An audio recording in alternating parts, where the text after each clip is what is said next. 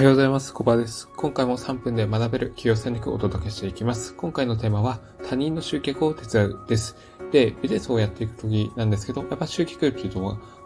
必ずやっていかないといけないことなんですね。ま、これができないとなかなかお客様を獲得できずに、えー、ビジネスを継続することができなくなってしまうわけなんです。ただ、これを一人でやろうとすると、どうしてもちょっと負担がかかったりして、えーまあ、大変だと思います。その時に必要なのが周りの人のサポートなんですね。で周りの人のサポートを受けることで、えー、効率よく馬集客をやっていくことが可能になってくるわけです。例えばなんですけど、おチラシをお一緒に巻いてもらったりとか、そうですね、あの、ブログとか Facebook、まあ、Twitter などであなたのイベントを紹介してもらう。もしくは、あなたが紹介する。ということもできまして、そうですね、他には、うん、あの、セミナーなどで、えー、あなたが、あの、周りの人のイベントをあれば、それ参加して、えー、なんか高評価、レビューをつけてあげるとか、まあそういったこといろいろできるわけなんですね。まあ、やっぱり、どうしても一人だけでやってしまいますと、なんですかね、規模が小さくなってしまうというわけで、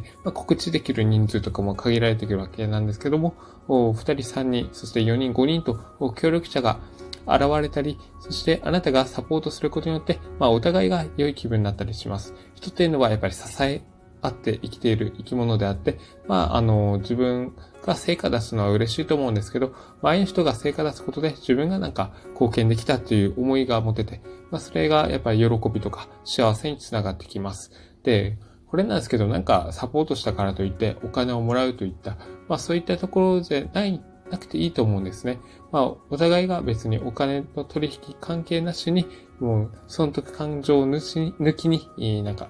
あの、サポートすることで、お互いの信頼関係を築くことができます。この信頼関係っていうのもやっぱり資産の一つになったりしますので、まあ、あの、そのお金以上の価値があるというふうに感じます。そう、一回だけの取引に終わらないんですよ。何回も何回もすぐに、やっぱり、お互いがその価値を提供し合うことで、ぱりより関係性を深めていくことができます。で、そうすることによって、あの、相手が、あの、提供するサービスを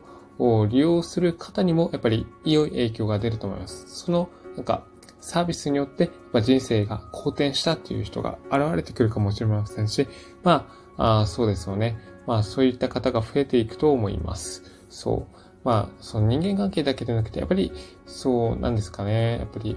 メンタル的な、